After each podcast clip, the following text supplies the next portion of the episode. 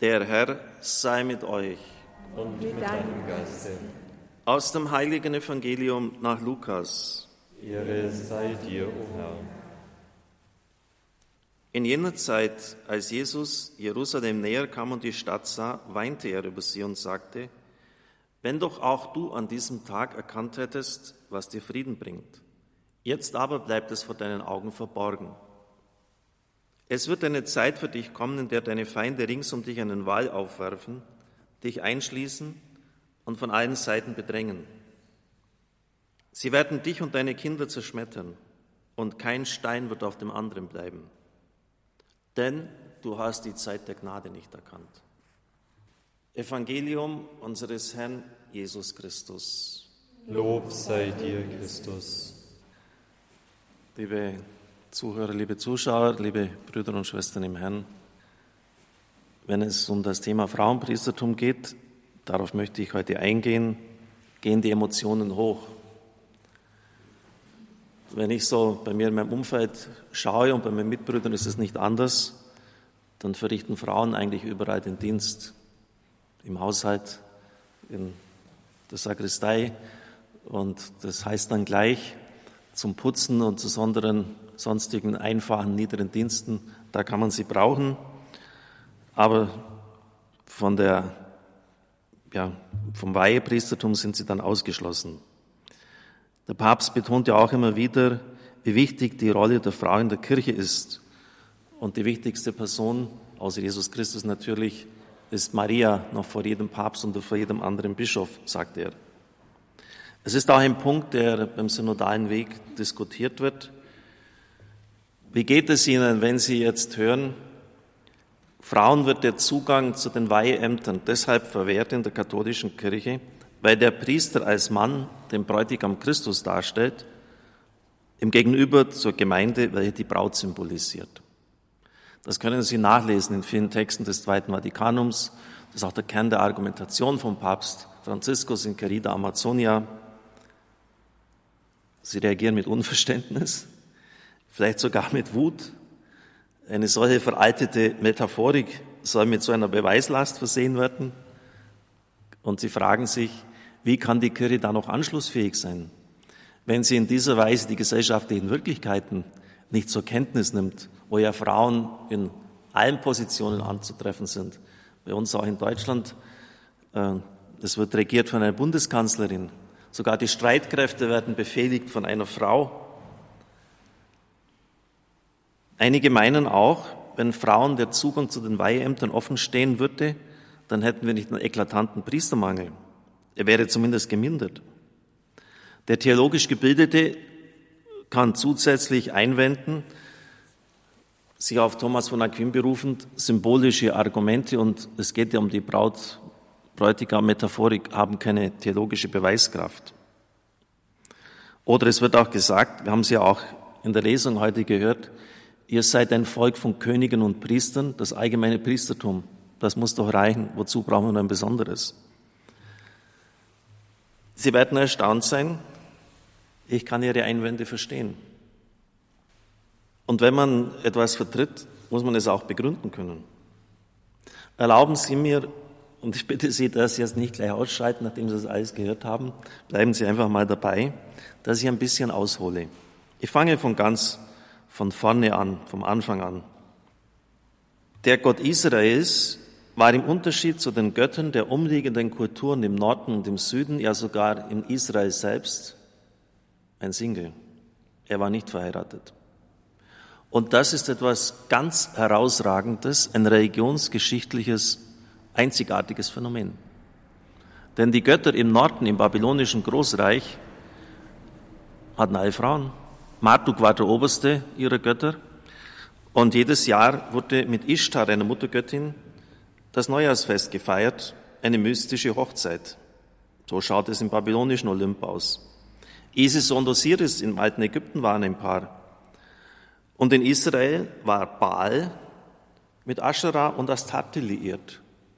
Wenn Sie die Texte der Propheten kennen, dann wissen Sie, dass die Propheten immer wieder dagegen angekämpft haben und dass da für diese weiblichen Gottheiten auch Kuchen gebacken wurde und viel Kult betrieben worden ist. Auf mehreren Steinreliefs kann man das sehen, dass Baal verheiratet war mit Ascherah oder Astarte, je nachdem. Eine Übersetzung von Baal, es gibt mehrere, aber die sehr wahrscheinlich ist, heißt mein Mann.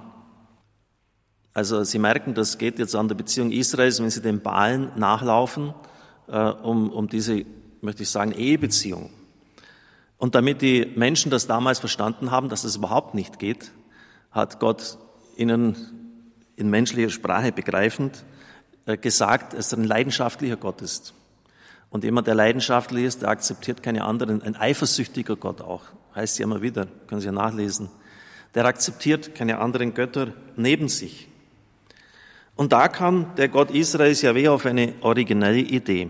Er heiratet ein ganzes Volk statt einer Göttergattin. Das ist der Trick. Wissen Sie, wo der Bundesschluss stattgefunden hat? Ich höre nichts. Auf dem Berg Sinai. Das war nach der Herausführung aus Ägypten. Wissen Sie, wie die Bundesformel lautete? Das ist schade, man müsste ein Mikrofon rumgehen, da kann jeder dann halt seine Meinung einbringen. Interaktiv, das wär's doch, Freunde. Mit so einem Stangenmikrofon da. Ihr seid mein Volk, ich bin euer Gott. Ihr, mein Volk, ich bin euer Gott. Und wissen Sie, wie die Trauungsform im alten Israel hieß? Du bist meine Frau, ich bin dein Mann. 1:1 entsprechend. Genau das Gleiche. Umgekehrt auch dann die Entlassformel. Du bist nicht mehr meine Frau. Die Entlassung stand ja nur dem Mann offen. Und er hat dann das so ausgesprochen und dann war die Ehe vorbei. Und da das Volk aus lauter Individuen bestand, konnte sich also jeder als mit Gott verheiratet betrachten, wenngleich diese auf das Individuum hingesehene Form sich erst im Neuen Testament dann erst wirklich durchgesetzt hat, eben weil Christus dann der Sohn Gottes Mensch geworden ist. Die Rollen waren klar verteilt. Jahwe war immer der Schöpfer, der Schenkende, Gnadengewährende und der Mensch, der Empfangende. Egal ob Mann oder Frau. Das wird nämlich immer auch wieder eingewendet, ja, wenn man das vom Sexuellen her sieht, wenn das jetzt die Beziehung zwischen Mann und Frau abbildet, was ist denn, wenn da auch Männer dabei sind? Geht es um eine homosexuelle Beziehung dann? Völliger Quatsch. Es geht darum, wer ist der Schenkende, wer ist der Gnadengewährende und wer ist der Empfangende. Und das ist vollkommen egal, ob er Mann oder Frau ist. Es geht um die menschliche Seele, die empfängt. Gott war immer Bräutigam und Liebhaber, während das Volk Israel stets im Alten Bund als Jungfrau, Tochter oder Mutter angesprochen worden ist. Es gibt, und das hundertfach, mehr hundertfach, es gibt keine einzige Stelle im Alten Testament, in der das Volk männlich dargestellt wird. Also in dieser Beziehung Mann-Frau. Keine einzige. Und es gibt auch keine einzige Stelle, wo Gott explizit als Frau bezeichnet wird. Auch in der Liturgie hat sich das abgebildet. Der Tempel im Alten Bund ist immer weiblich verstanden worden, als Ort der Empfängnis und der Fruchtbarkeit. Einen sprachlichen Hinweis auf diesen Sachverhalt kann man darin sehen, dass Jahwe eine Frau aus der Seite des Mannes baute, so die wörtliche Übersetzung aus dem Hebräischen, das gleiche Wort wie für den Tempelbau. Immer wieder betonte Jahwe, dass ihm an allem Äußeren, ja sogar an Opfergaben, nicht so viel liegt, wie von seinem Volk geliebt zu werden. Dann wird er alles für es tun. Sie kennen ja diese Schmerzensrufe, möchte ich fast sagen. Gottes im Alten Testament, hättest du doch auf meine Stimme gehört. Der Reichtum wäre zu dir geflossen. Ich wäre der Feind deiner Feinde gewesen. Ich hätte dir Korn und Wein in Überfluss verschafft. Auf deinen Hügeln wären überall die Weinstöcke gewesen, Fruchtbarkeit, wohin man schaut. Er wollte von seinem Volk geliebt werden. Dann wird er alles für es tun, in dieser Fülle, die ich beschrieben habe. Seine leidenschaftliche Liebe zu seinem Volk ist im Hohen Lied, im Buch des Alten Testamentes, in erotischen Bildern geschildert. Ich denke da noch an meine Ausbildung. In der Exegese hat man damals in den 80er Jahren, da hat sich mittlerweile sehr viel getan, gesagt, ja, irgendwie waren das halt Liebeslieder, die sich in die Heilige Schrift verirrt haben. Aber das dürfte nicht so sein. Schon von den jüdischen Gelehrten vor Christi Geburt wurde diese Beziehung im Hohen Lied zwischen Mann und Frau, die wird ja dort besungen, auf Gott und Israel ausgelegt. Schon vor Christus. Und eine rein weltliche Liebesdichtung, wie wir sie kennen, hat es im ganzen alten Orient nicht gegeben. Es gibt dort, das ist ja einiges uns überliefert, nur 2 rein profane Liebesgedichte. Also es war klar, was damit gemeint war, die Beziehung Gottes zu seinem Volk. Nach dem berühmten Rabbi Akiba, 50, 55 bis 135 nach Christus, waren alle Tage zusammen vor der Entstehung des Hohen Liedes nicht so viel wert wie der Tag, an dem dieses Lied geschrieben worden ist. Also das zeigt die enorme Wertschätzung im Judentum. Und bringt natürlich auch die Beziehung Gottes, das könnten wir jetzt im Einzelnen entfalten, Nina Herrimann hat es ja bei 9 Vorträgen bei Radio Horeb getan, darlegen. Es geht wirklich in dieser Erotik zwischen Mann und Frau um die Beziehung Gottes zu seinem Volk. Bei den hohen Festtagen der Juden, Shavuot-Fest, Pesach-Fest und Laubhüttenfest, Sukkot-Fest, hat man immer Schriftrollen des Alten Testamentes vorgelesen, die sogenannten Megillah. Und auch bei den Juden war schon das Paschafest das entscheidende Fest. Es war der Gott, der gefeiert wurde, der Israel aus Ägypten herausgeführt hat. Und da hat man eine Schriftrolle im Alten Bund vorgelesen. Welche? Die Solveig Faustmann lächelt so, sie weiß es. Sagen Sie es?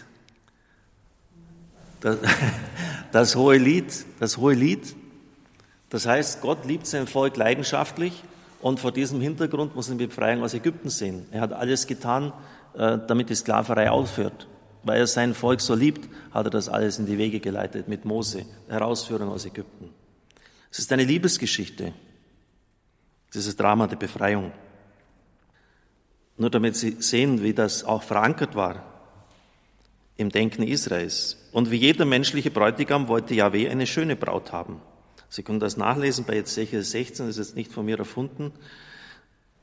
Israel war wie ein Bastard, der ausgesetzt worden ist. Das war eine Form auch der Empfängnisregelung im alten Israel. Wenn man Kinder nicht gebraucht hat, man hat sie einfach dann auf dem Feld liegen lassen, verhungern, verdursten lassen. Es zappelte in seinem Blut und Gott kommt vorbei, Jahwe kommt vorbei und sagte, ich will, dass du lebst. Und dann nimmt Gott sich in großer Fürsorge seines Volkes an, dieses Kindes, dieser Frau, die ausgesetzt worden ist. Die durfte sich in Seidenbyssus kleiden, bunte Kleider anlegen, also Frauen aufgepasst, Schuhe aus erlesenem Tahaschleder, gleich mal schauen, ob man das im Internet bestellen kann, tragen, Spangen, Halsketten, Ohr- und Nasenringe, ja sogar eine Krone auf dem Haupt waren aus Silber und Gold. Die Nahrung, Feinmehl, Honig und Öl. Das Beste vom Besten. Kein Modelabel konnte sich mit der Ausstaffierung dieser Braut messen. Der Ruf ihrer Schönheit drang bis zu den Völkern durch. Aber dann geschah, alles nachlesbar bei Ezechiel, das Unfassbare. Die Braut wurde Jahwe untreu und brach den Bund. Sie gab sich jedem hin, der gerade des Weges kam und hat sie sogar noch bezahlt, anstatt diesen Freierlohn in Empfang zu nehmen. Im Lauf der folgenden Jahrhunderte lief die ganze Beziehungskiste, die zwischen Mann und Frau in der Ehe stattfindet, auch zwischen Jahwe und seinem Volk ab. Das geht bis dahin, dass, jetzt sicher lesen wir das, dass das Volk gesagt hat, wir wollen wie andere Völker sein. Wir beten jetzt auch Götter aus Holz und Stein an, weil Gott nicht pariert hat. Er hat ihnen nicht mehr Antwort gegeben. Sie haben sich so lange verweigert, dass er gesagt hat, so, jetzt gibt es kein Prophetenwort mehr für euch. Also die wollten auch schon den Bund aufkündigen. Und das hat Gott dann selber jetzt nicht getan, aber er hat seine Frau verstoßen, Israel. Und zwar, indem er es in die Verbannung gegeben hat. Aber dann, nachdem diese Zeit der Läuterung vorbei war, hat er mit zärtlichen Worten erneut um sein Volk geworben. Er fragt, wo ist denn die Scheidungsurkunde? Irgendwie verlegt? Hat sie jemand gestohlen? Abhanden gekommen? Wo ist die Scheidungsurkunde? Er erkundigt sich nachher. Irgendwo verschwunden, passiert ja auch bei uns, Dokumente verschwinden, kann ja mal vorkommen. Mit zärtlichen Worten warb er erneut um sein Volk. Selbst wenn eine Frau ihr Kindlein vergessen würde, ich werde dich nie vergessen, Jesaja 49, 15. Trotzdem ist die Beziehung nie mehr richtig in Gang gekommen. Das können Sie bei den späteren Propheten, besonders Maleachi, nachlesen.